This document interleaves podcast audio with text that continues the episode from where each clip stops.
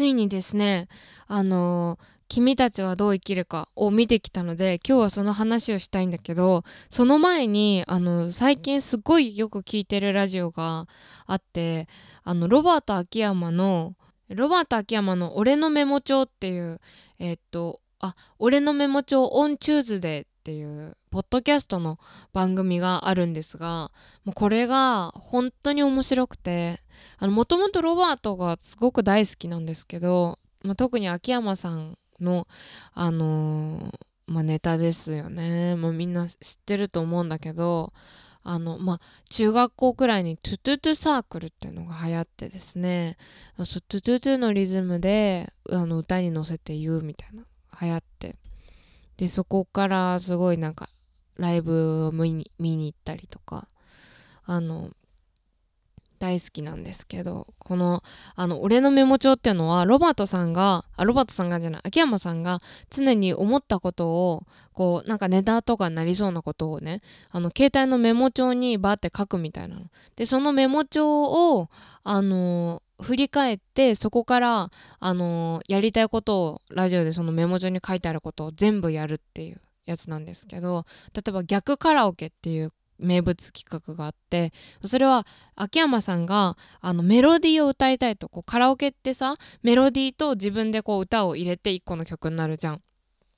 そのメロディーを自分が歌いたいからリスナーの人から歌声だけそのアカペラを募集して自分がメロディーを歌う例えばビリー・ジーンとかマイケル・ジャクソンのあれとかをあのリスナーさんが歌声だけ送ってきてそれを秋山さんがその場でこう後ろのメロディーをつけて1個の曲にするんだけどもうそれがね本当に綺麗に1個の曲になるんですよ。もうそれもすごいしリスナーさんがあのみんな初めてラジオあののお便り自体を初めて送りますっていう人がなぜか歌を最初に送ってくるっていうなんかリスナーさんもみんな面白くてなんだろうなんかその秋山さんが素人の人をあのどうにかするのもすごい好きなんであのなんか今、まあ、電車この注意書きにもあるんだけど本当電車で聞かない方がいい。絶対あのおかしくなっちゃうっていうかもうあの笑いをこらえきれない。私も昨日一人であのお腹空いてうどん食べに行ったんですよ。でうどん食べに行ってあのすごいお気に入りのお店があるんだけどでそこでうどん食べてなんか音楽も違うしラジオ聴こうと思ってで結構その外でポッドキャストを聞くこと多いんだけどあの聞いてで秋山さんのあそういえば聞いてなかった最新回と思って聞いたらもう本当に面白くてもううどんをすするどころじゃないもうずっとうどんをフーフーするふりをしてずっと笑い声を逃がして聞いてたんだけどもうダメだったから15分くらいでギブ15分もないか10分くらいであのギブしてもうすぐ閉じてあのー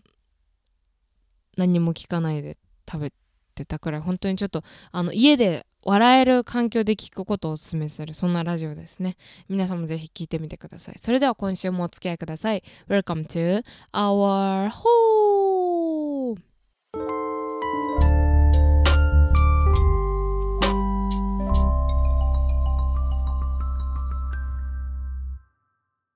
えー、ということで第114回えー、っと今日は何日だ？えー、8月28身内ラジオ始まりましたけれども皆様いかがお過ごしでしょうか？このラジオは私工藤和子が、えー、聞いた時からあなたも私たちの身内にしてしまうをテーマにしてお送りするラジオでございます。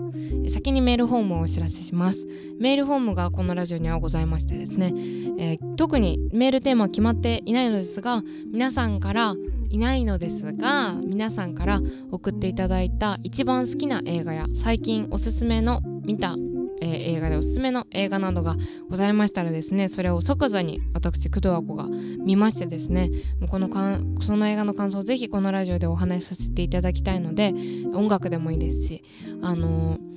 何でもねこのラジオでのご意見ご感想でもぜひ身内ネームを添えて送っていただけたらなと思います。ちなみに現在、えー、お便りは0件です、えー、最近全然送ってきていただいていなくて私はとっても寂しいです。こういうなんか来ていないとかっていうのをあの言うのはちょっと恥ずかしいんですけどでも来てほしいのであえて言わせていただきます。今メールの件数は0件です。皆様よろしくお願いいたします。でですね今日は冒頭に言った通り、えー、ついにジブリの最新作「君たちはどう生きるか」を見てきたんですがもう土曜日の夕方だったのでですねもう人はすごい前日の夜なんかにチケット取っちゃったんでもうぎゅうぎゅうであのあこれはちょっと出遅れたなと思いながらやっぱ私が人気の映画で気になるところっていうのは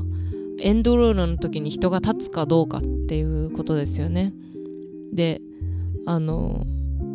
1人しか立たなかったんですよ。まあすごい長い映画だしトイレを我慢できなかったっていう人もいたんですけど本当にそう私も本当にトイレずっと行きたくてあーと思いながらあでも目が離せないと思いながらあの頑張って我慢していたんですがもう本当にあのそれくらいもうなんだろう結構ねあのちっちゃい子もいたんですよそれこそあのあの上映中にこうおしゃべりして楽しむような子供たちとかもいたんですけどあの全然なんだろう。年齢層やっぱり問わずっていうか連れてこられた子も多分いたと思うんだけどあの人気なんだなと思いながら。なんかね前評判見るか見ないかってこの映画ってすごい大事だと思うんですけど、まあ、どうしても耳にしてしまうし目に入ってしまう。でなんかこう例えばそれで言うと私が毎週見てる「声優と夜遊び」っていう ABEMATV の番組で毎週火曜日に担当している谷山紀章さん私がこのラジオでも紹介したと思うんですけど声優さんの谷か谷山紀章さんもですねあのご覧になったみたいでその感想とかもおっしゃってたりとかそうなんか私が好きなあのバキドーチャンネルっていう YouTube があるんですけどあの春と飛行機っていう芸人さんがやってる YouTube チャンネルでですね。あのそこでもあのその一人のグンピーさんっていう方があのすっごいジブリが大好きでもうすごい本とかも読んであのもうジブリオタクみたいな感じなんだけどその君たちはどう生きるかについて話すみたいなジブリを語ろうみたいなのがあってもうそれでも結構もうなんだろう自分のルーティンの中にどうしても感想が組み込まれてきてしまう上でそこは避けられない部分っていうのはあったんだけどやっぱり大半の感想としてはよくわからなかったとか史上最大のこう難関ジブリ映画なんすごい難しいジブリ映画だっていうことをすごい言ってる人が多くてあなんかなんだろうあのツイッターで回ってくる記事とかもあのなんだこういう小説のここがあの元になっててとかっていう記事も結構上がっていてそれもまだ温めているので本当に今から話す話は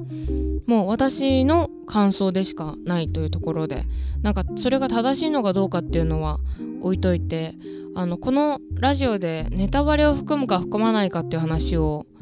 まあすごい迷ったんですけどまずはネタバレ含まないで感想私の感想を言うと超面白かったです。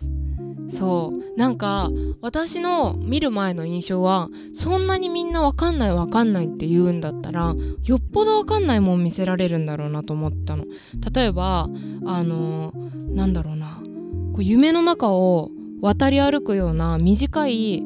あの場面がずっと永遠に続いたりとか物語どうこうじゃなくてもうキャラクターそのアオサギがあのポスターにいると思うんですけどそのアオサギがなんか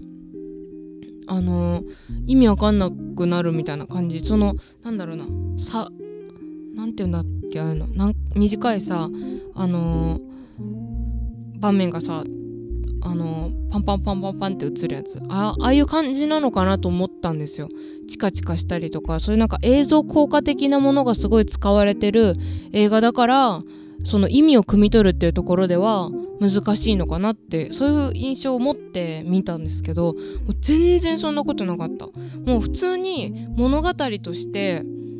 なんか予告がもしこの映画プロモーションがないですがもしあるとしたらあのひと夏の大冒険的なニュアンスで作られるんじゃないかっていうあのくらい本当にすごく物語も分かったしあの分からないところ例えばここは何でこの動物を選んだんだろうとかもうほんと読めば読むほど分からないんですがでもそれは他のジブリの作品だってそうじゃんトトロもさ何であの迷ってあのトトロのあのビジュアルにしたんだろうとかまあ妖怪がとかなんかあるけどさそういう話は。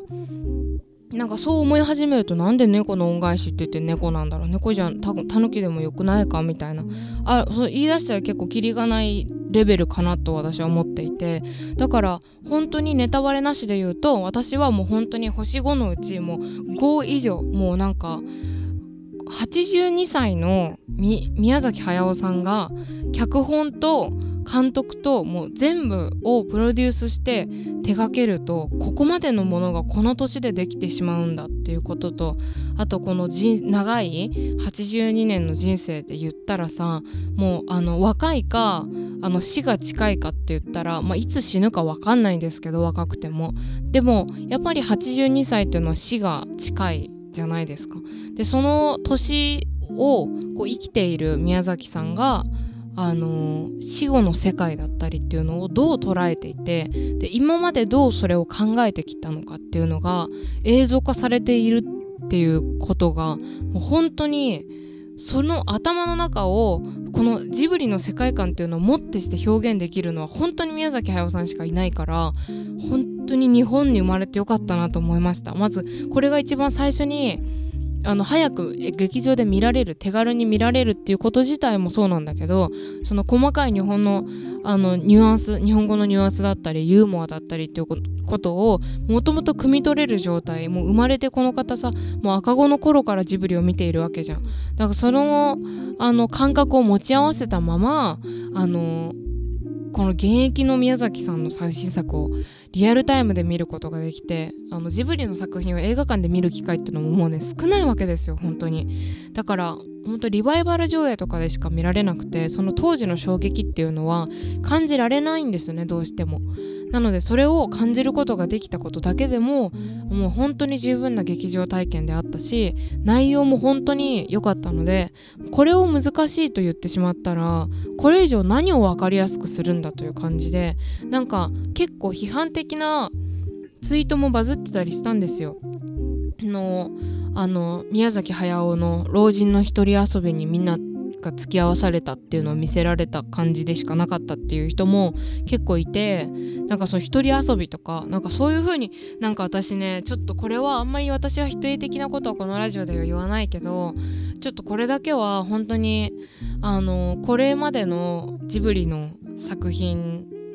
を見てきてそのなんか宮崎さん宮崎駿さんのことをなんかその一人遊びとか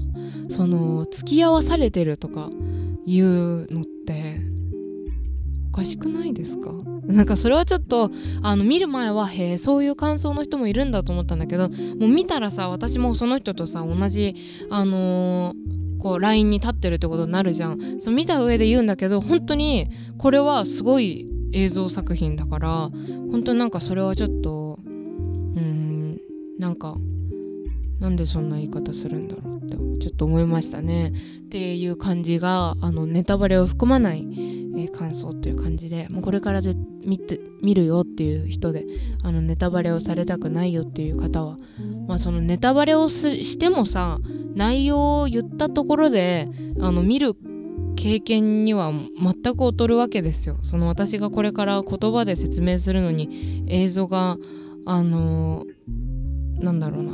こう完全に想像できるような説明もできないしあのそうなんだけど、まあ、一応ネタバレを含みますということだけは言っておきますね。これあのまずキムタクの声があの劇場で聞けるっていうのは非常に私はワクワクしていてですね見る前から。もうあのキムタクが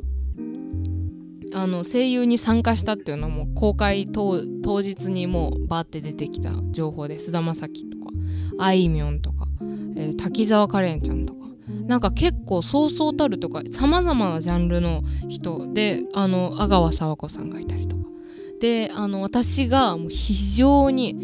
ああと思ったのがあのもうあの死にそうなペリカンを演じていた国村さん俳優の国村さんとあ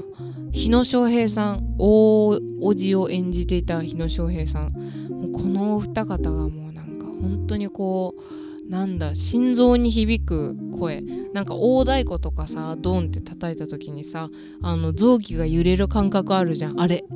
あの本当に重厚感のある低い声本当にかっこいいなと思いました。であの滝沢カレンちゃんのあの白いあのポニョポニョしたあの私はすごいちいかわが好きなのであの白いあの丸いものはもう可愛いですよね。だからもうあれが本当に可愛くて。なんか最初あれ？あのあの存在ってすごいあの生まれる前のあの生き物っていう風にされていますけど。なんかすごいあのポニョの妹みたいでしたよね。なんかこの作品ってトトロのあのトトロのこうあのそこに入っていく茂みだったりとかあのアオサギをね追っていくところのシーンの。あそことかえー、っとあの水がこう生き物みたいにお母さんが水になって溶けていくところとかこうあのポニョのあのー、お父さんがこう連れてるあの波のこう怪物みたいなのあるじゃん。ああいうのとかなんかいくつか作品がこうあオマージュされているっていうこうあこのシーン見たことあるぞっていうものこう石の壁とかもさあの耳を澄ませばのあの雫が書いた小説の中に出てくる洞窟みたいなあの鳥のねあのヒナの死骸をあの救うシーンがありますけどあそこみたいにこう光ってる洞窟とかがあのいくつもジブリ作品の今までのオマージュを見れたのはすごいあの間違い探しじゃない間違い探しじゃないけどこう宝探しみたいな感じですごい感動しましたね。そこもあここあのあの映画このあの映画っていうのもすごい楽しかったしなんかあのお父さんがあの軍の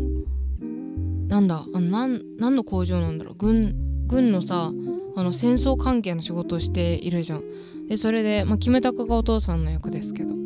あの運んでくるこう兵器っていうかそのあれは何なんだろうな。うーん戦闘機の上のとこなのかな。ガラスの部分なのかな。あのガラスの部分とかももう完全にあのオウムのさあの殻ですよね。オウムみたいな形になっててあのオウムのさあのすっごいダイヤより硬いって言われてる。あの絶対に傷がつかないって言われてるこの。オウムの殻みたいななってて。おあの運ぶシーンもそっくりだなとかって思いながら。であのね背景があのあそこの場所疎開先っていうのは本当にある場所らしくて宮崎さんのお父さんもその軍事関係のことをしていてでかなりかなりというか裕福な家系だったのですぐに疎開ができてであの宮崎駿さん自身もねそれで戦時中はあの疎開をしてあの裕福な生活を送っていたっていうその本当の自分の背景みたいなのも混ざっているらしくてなんかそう思うとさそのまああの配給で砂糖が一番なかったって言われてる時代に砂糖があったりタバコがあったり、まあ、それを取引おばあちゃんとしてるシーンなどありましたがあの本当にこうすごく現実的な部分からあっちの世界に突然足を踏み入れるわけじゃん。で最後はさそのあのまあそのあっちの世界では生きるそのさっきの滝沢カレンちゃんが演じる白い生き物だったりとかその生まれる前のものと、えー、半分以上が屍の世界ですよねあっちは。まあ、あそこが天国なのか地獄なのかっていうのは同じことをあそこここは天国だって言ってるキャラクターもいればここは地獄だって言ってるキャラクターもいたから、まあ、それ天国か地獄かはあの死んだ人にしかわからないというか死んでもなお、あのー、変わるものなのかなとか思いながらその死んでるものと生きてるものが同じ大きな魚まあ食べ物同じ食べ物を食べて生かされている。で殺生はできない状態で生きている人間が殺生してきたものを死んだものも生きたものも同じように食べてで生きているものはあの熟していって空へ飛んでこの世に行く。でこの世に行くまでもその試練があったりとかあのその種になれてもあのこの世に出ていけないっていうこと。なんかそれとかもねすっごくであのそこのこう現世に出ていくところでペリカンに食べられるシーンがあったと思うんですけどそのペリカンを燃やすために花火をあげたと思うんですね。でその中私的には花火っていうのは個人を弔うものっていう意味合いがあると思うんですがその先週もお盆の話でしたと思うんだけどその花火で焼くっていうのはその弔うっていうあのことも。その生まれることのできなかった命を弔うっていう意味も意味合いもあるのかなとかってなんとなく思ったりしてだから本当に私の解釈なんですけど。だからその同じ世界に生きてるっていうなんかその世界観を宮崎さんは見ているっていうのがかなりびっくりして。だって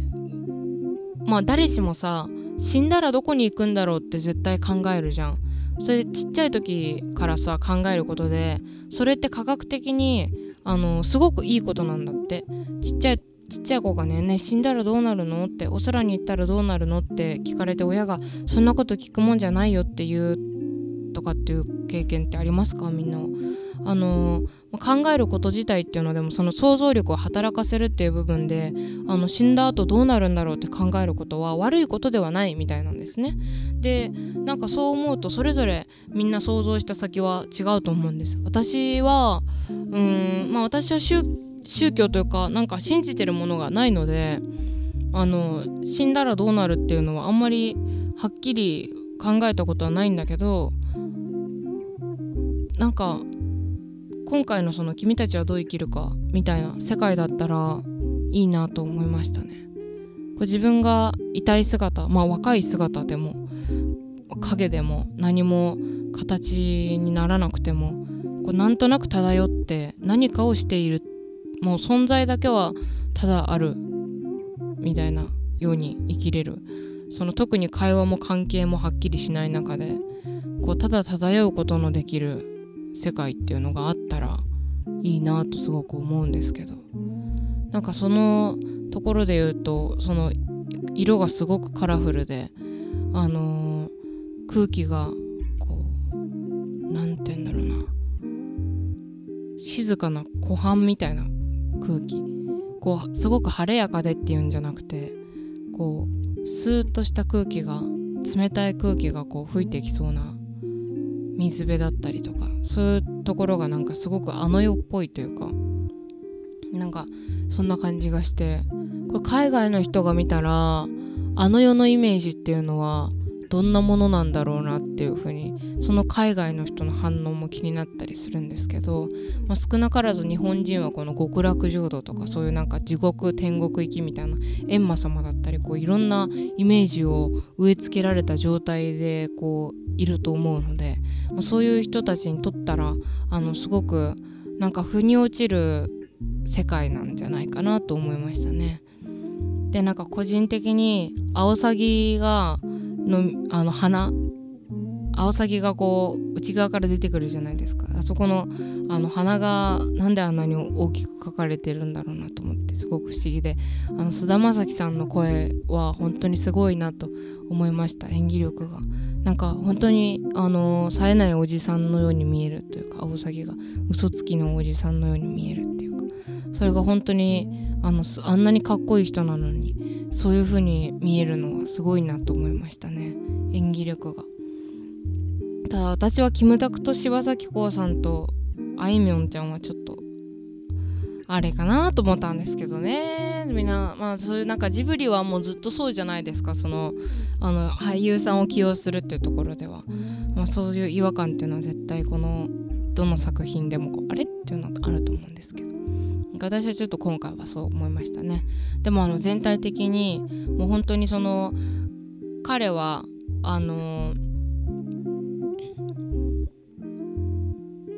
最後王子にあの後を継いでほしいっていう風に言われて、まあ、この世をね作る存在になってほしいっていう風に言われましたけどあのそれでもあので君が僕の後を継がなかったらもうこの世界は壊れるしあの戻ったところでひどいことになるのはもう明らかで世界が爆発するのをもう目の前で見ているっていう状況になってもそれでもその仕事をあのやらないで自分はあのお母さん新しいお母さんとあの、一緒にアオサギとこのこの世に帰りたいっていう風に決めるところで終わりましたけど、まあ、本当に綺麗にそれで疎開先から戻るっていうところで終わりましたけどもう私たちはその後この世界が第二次世界大戦が始まった最初くらいなのかなあれは。あ嘘だ嘘嘘嘘。えっ、ー、と東京の空襲があったからそうだよね。まだ原爆終戦前だよね。終戦前っていうことはこれから何が起こるかっていうのは分かっているわけですよね。その彼がどんな目に遭うかっていうか、まあ、彼が直接的に死ぬかどうかっていうことは分からないけどその後世界がどうなるかっていうことは分かるわけじゃないですか。本当に破滅に近いというか、まあ、少なくとも本当に日本は壊滅的な状態になるわけですが心身ともに。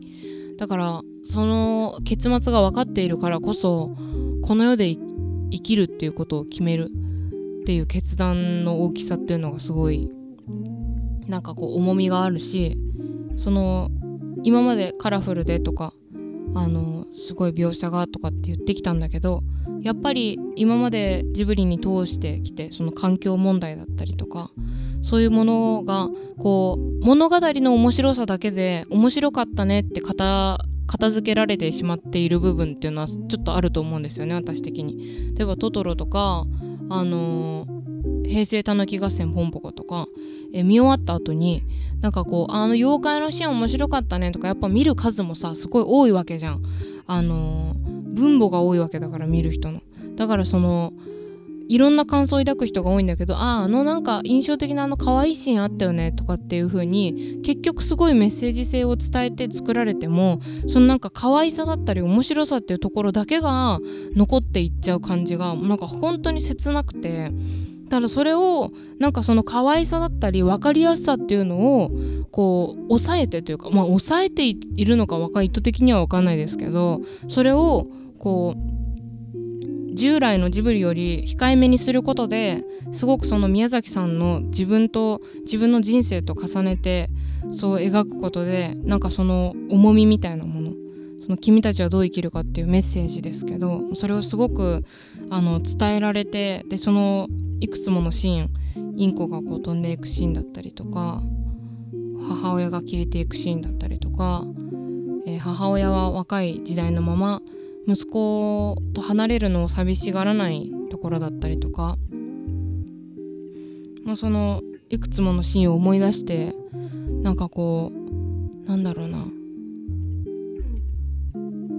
この映画にいつまでも浸っていたいなというふうにすごく思いましたね。うん。なんか本当にいい作品だと思います。なんか音楽も、まあ、久石譲さんの音楽も素晴らしいんですがもうなんか物語としてもうなんかよくわかるわからないとかじゃなくてもう本当にこうぜひ見ていない方はですねもう私の説明ではこう何もなんか物語のネタバレしかしてないんですけどあの本当に見て見る劇場で見ること見てしか感じられないこうものっていうのは確実にある映画だったと思うので皆さん是非劇場で見てほしいなと思いますね。わかりましたか？なんか今日はね最近私ラジオ自分のねラジオをね編集する時に聞くんですけどもう本当にここ3週間くらいすごいさベラベラベラベラベラって喋ってて落ち着きがないなと思ったんですよ。もうなんか間も何もないっていうか。だから今日はちょっとなんかゆっくり喋ってみようかなと思って。今日ちょっとゆっくり喋ってるんですけどどうですかね？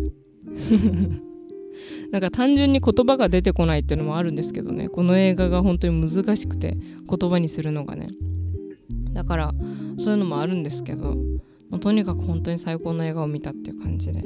あの今日はゆっくり話すことをね意識しましたけれども皆さんもなんか寝ながら聞いているっていう方がもう寝ちゃったりなんかしている方もいるのかしら。このラジオは11時台に聞いてる方が多いのでね。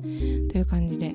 私なんか2回目見に行こうかなと思いますね。ちょっと。長い映画なんだけど2時間以上あって。全然長く感じないですね。なんか途中寝ちゃったっていう人とかもどこで寝るのだったって感じたってね。今日は本当にカミカミでタジタジなのでもう終わってくれっていう感じなんですけどね。ということで私は明日から長野へ旅行に行くので、えこれからですね亀の甲羅をきれいに掃除して家を開けて大丈夫なように、えたくさん植物のお世話などをねして家中を整えたいと旅路をに備えるために家を整えたいと思います。なんかさちょっと今急に思い出したんだけどねあの全然関係ないんだけど私すごい NCT ってアイドルが好きなんですよ K-POP の。でその NCT ってね24人くらいいてまあちょっと人数減っちゃったんだけど今。20人くらいいるんだけどあの全体コンサートっていうのを今韓国でね昨日始まったんですよ。それがさあのどんなもんかと思ったらね4時間40分あるらしいのそのライブが。で日本でね来月味の素スタジアムでやるんですよ。あと大阪でもやるんだけど2日間ずつ。なんか私4時間40分もさ立ってられる座ってまあ座ってもいいんだけどいられるかなと思ってめっちゃ心配なんですけどあのもしあのなんかあのファンのことシズニーって言うんですけどあのシズニーの方なんかいたらなんかどんな対策をしていきますか？なんか座布団とか持っていこうかなって思うんですけどどうですか？それではあの来週もまたこの時間にお会いしましょう。ちょっと急にその4時間40分ってライブやばめっちゃ長くないですかっていうのちょっとどうしても言いたかったのを急に思い出したので言いましたけれども、えー、今週も皆さん頑張って踏ん張っていきましょう。それではまた来週もこの時間にお会いしましょう。お相手は工藤あこでした。バイバーイ。